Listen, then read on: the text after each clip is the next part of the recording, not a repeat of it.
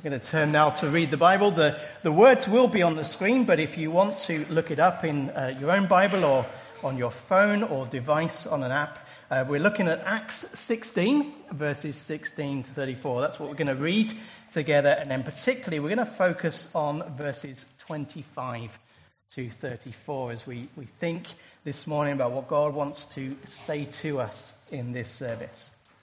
So let's read from verse 16 of Acts 16. Once, as we were on our way to prayer, a slave girl met us who had a spirit by which she predicted the future. She made a large profit for her owners by fortune telling. As she followed Paul and us, she cried out, These men who are proclaiming to you the way of salvation are the servants of the Most High God. She did this for many days. Paul was greatly annoyed. Turning to the Spirit, he said, I command you in the name of Jesus Christ to come out of her. And it came out right away. When her owners realized that their hope of profit was gone, they seized Paul and Silas and dragged them into the marketplace to the authorities. Bringing them before the chief magistrates, they said, These men are seriously disturbing our city. They are Jews and are promoting customs that are not legal for us as Romans to adopt or practice.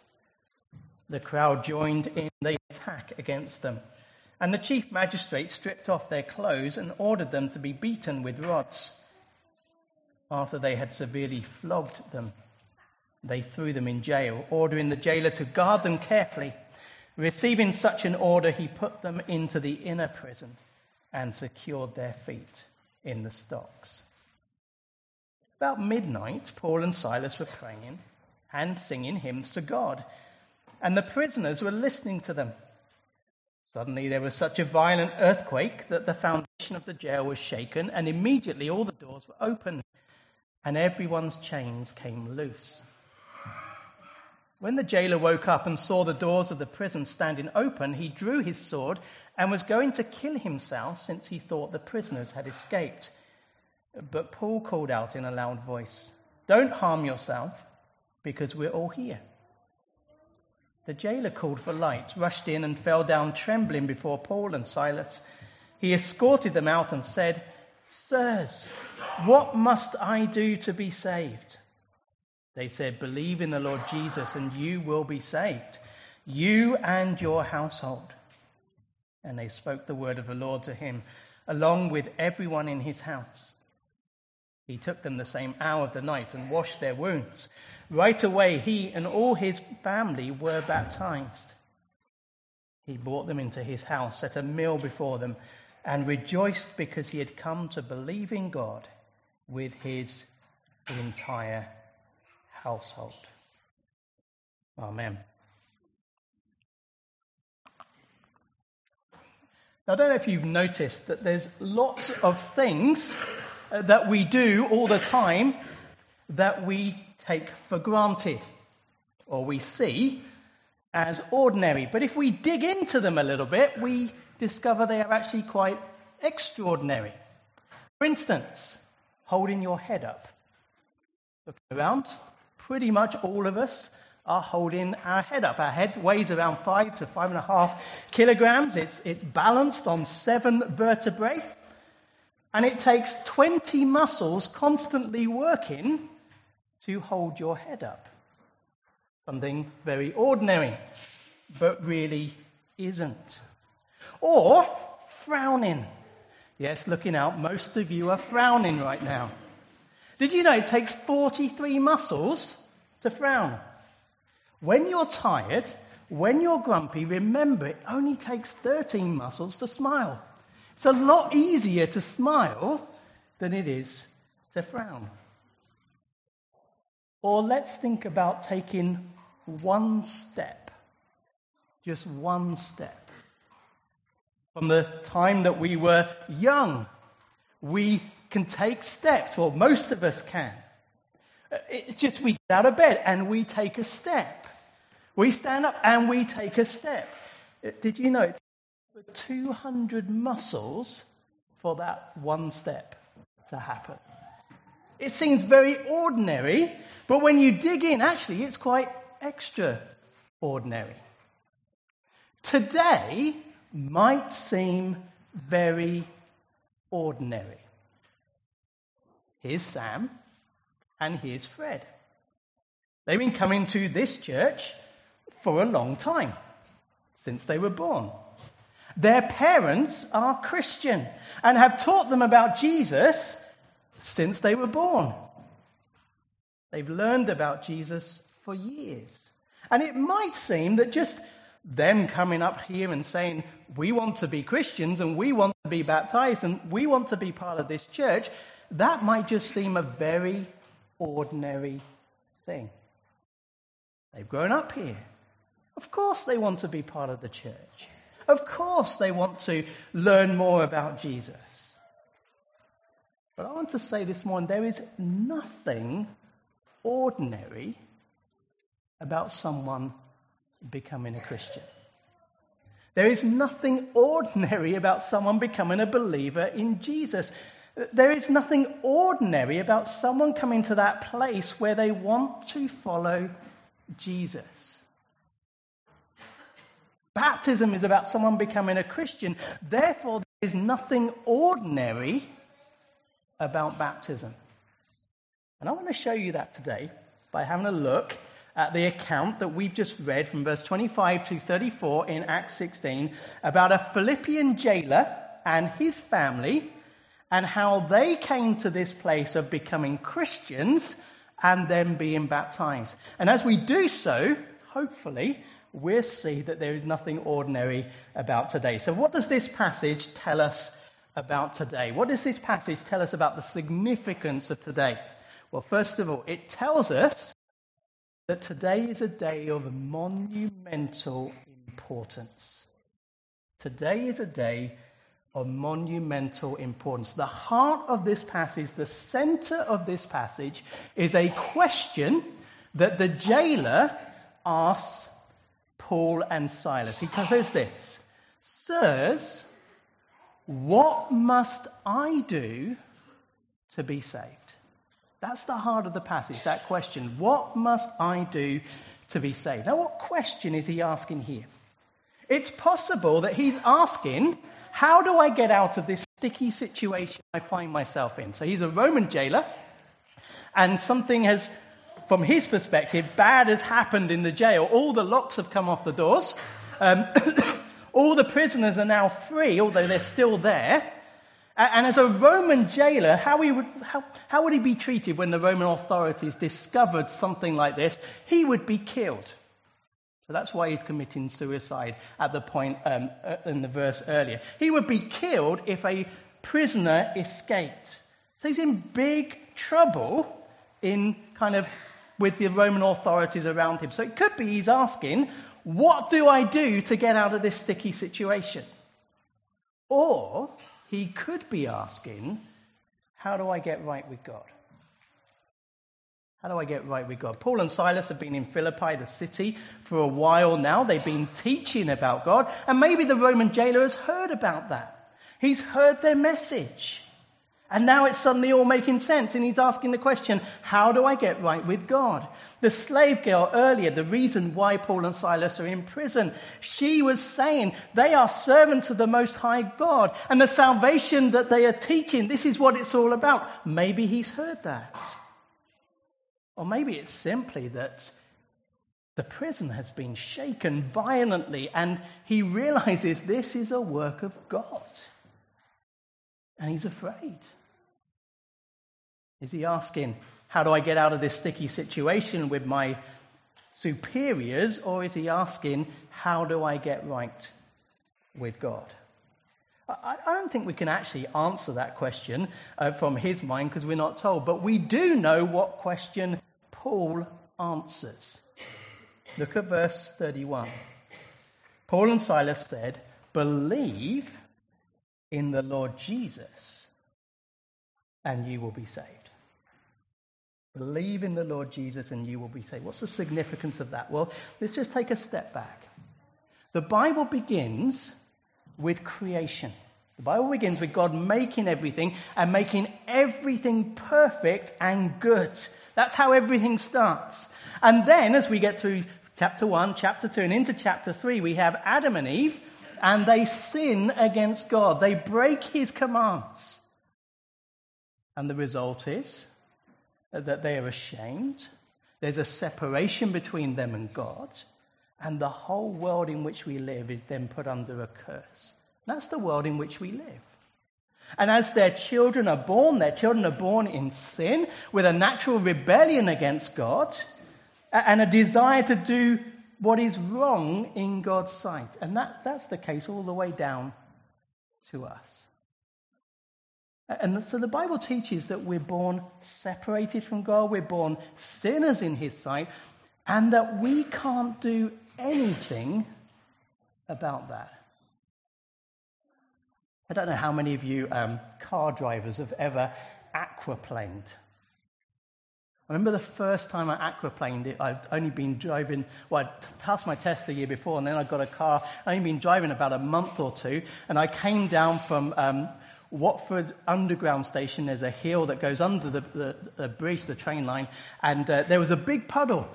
And I didn't know what aquaplaning was. I had no idea about it. And so I hit this puddle, and the car just span and spat. I had no control. I could do nothing about it. Well, the Bible says we are spinning towards judgment with God, and we can do nothing about it. But the situation isn't hopeless because God has done something about it. God came into this world in the person of his Son. God came in Jesus who lived the perfect life, who died for our sin, who rose again and invites us to come and put our trust in him. And if we do, we will be saved from our sin, made right with God. And our future is not judgment, but it's eternal glory with Jesus.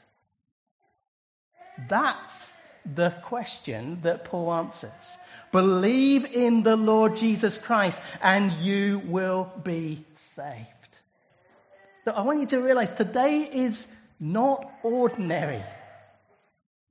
Something monumental has taken place in Sam and Fred's life.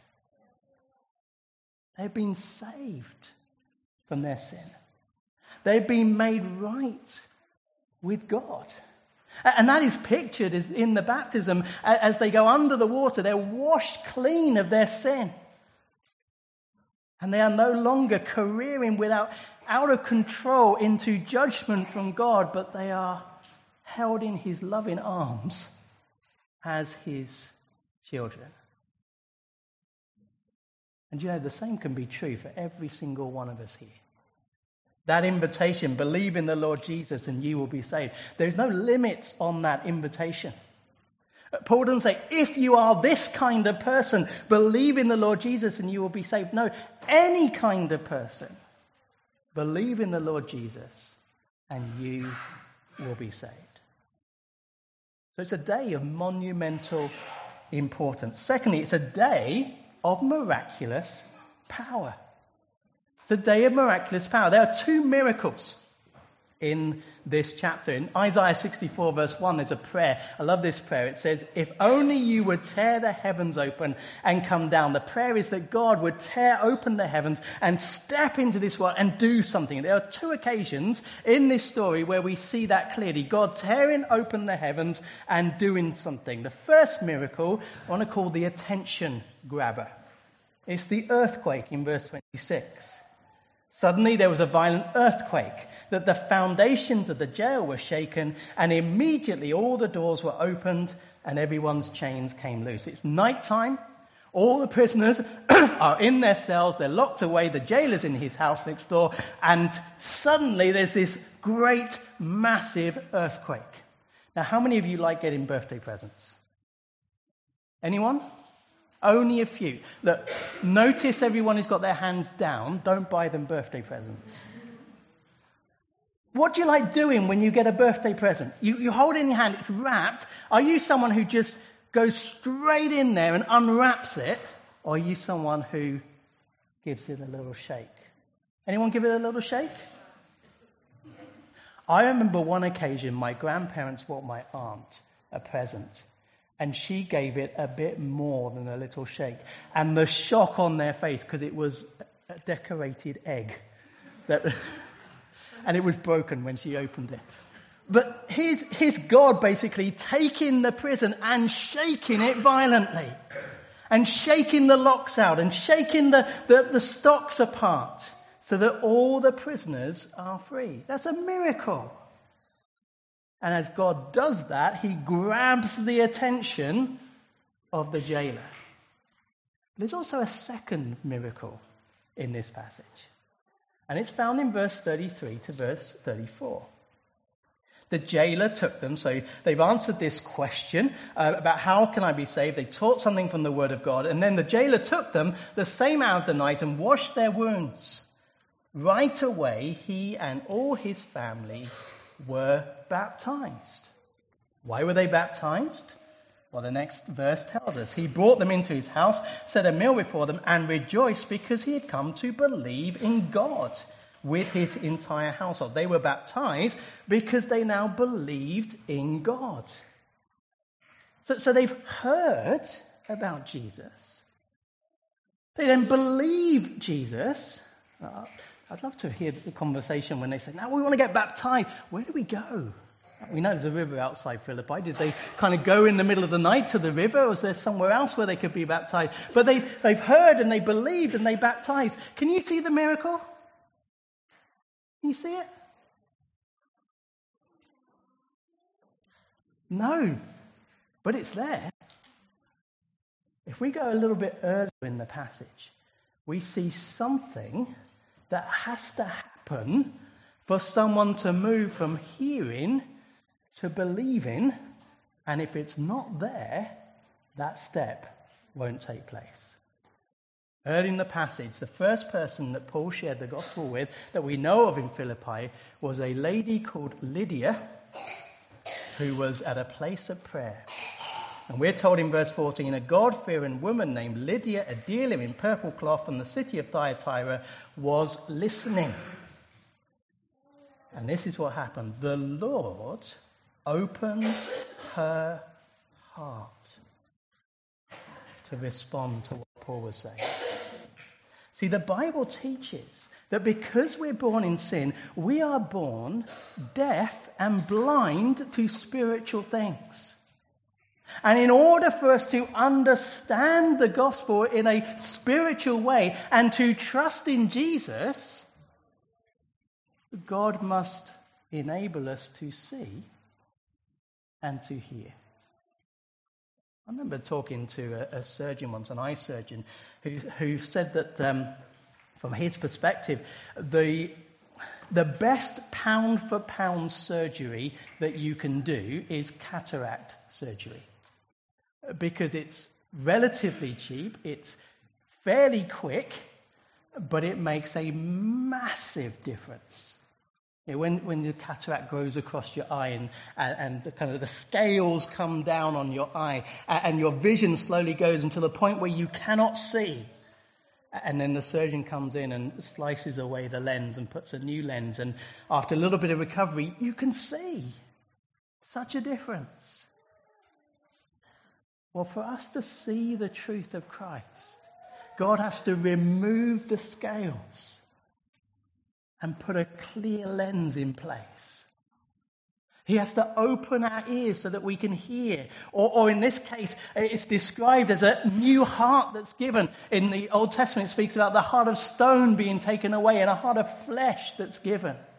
For someone to move from hearing to believing requires a miracle. It requires God stepping in and doing something in their life. And so we have two miracles in this passage. There is the attention grabber, the earthquake, but there is the changed heart as the jailer and his family come to believe. And I want you to realize that today, this is not ordinary. Think of Sam and Fred's testimony. Do you notice the miracles? Do you notice the miracles that were there? The attention grabber.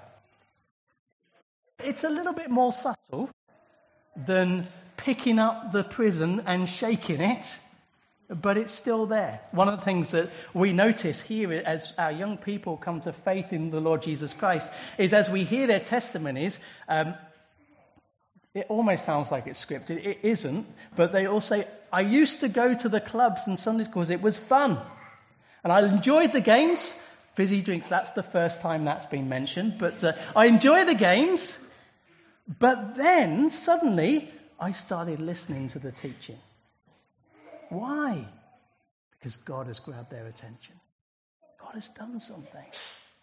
And then there comes a point, and it might be gradual, it might be, uh, it might be sudden, it's different for different people, and it's, God just leads us in different ways. But there comes a point where that person puts their faith in Jesus. Why? Because God has done a miracle and opened eyes and opened ears and changed the heart so that they can believe.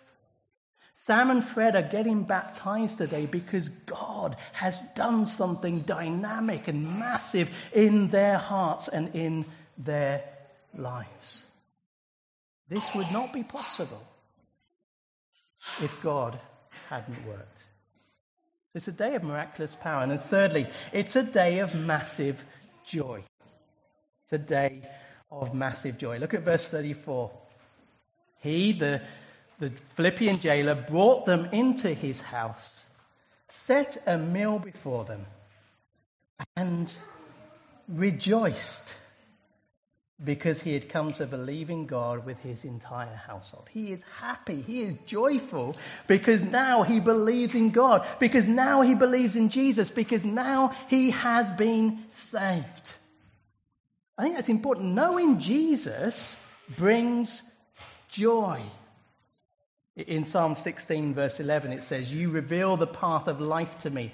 In your presence is abundant joy. In God's presence is joy. At your right hand are eternal pleasures. There, are different emotions or different ways that, that, Christians should be in Christ. That there should be a, a sense of a seriousness about a Christian. Because God is holy. You know, as we come together to worship, we worship our holy God. And so there should be a, a certain sense of seriousness. There should be occasions of weeping and crying because we are sinful and the world is broken. And that should grieve our hearts. But we should also be happy and joyful because God is good and in Christ we're forgiven and we know Jesus who is the source and giver of joy. I remember one testimony at a baptism, not, not at this church, at a, a different church. A, a, lady who had started coming to church with her daughter, then she became a Christian and been baptized. And then she shared her testimony. How did all this happen? And she said one day she was walking down the street outside the church building and she noticed the people coming out. And what she noticed about them was they were smiling. And each Sunday morning she would do that same walk, and every time they came out, they were smiling. And what brought her to come into church and hear the message was, I want to be happy like they are happy. Being a Christian is a joyful thing.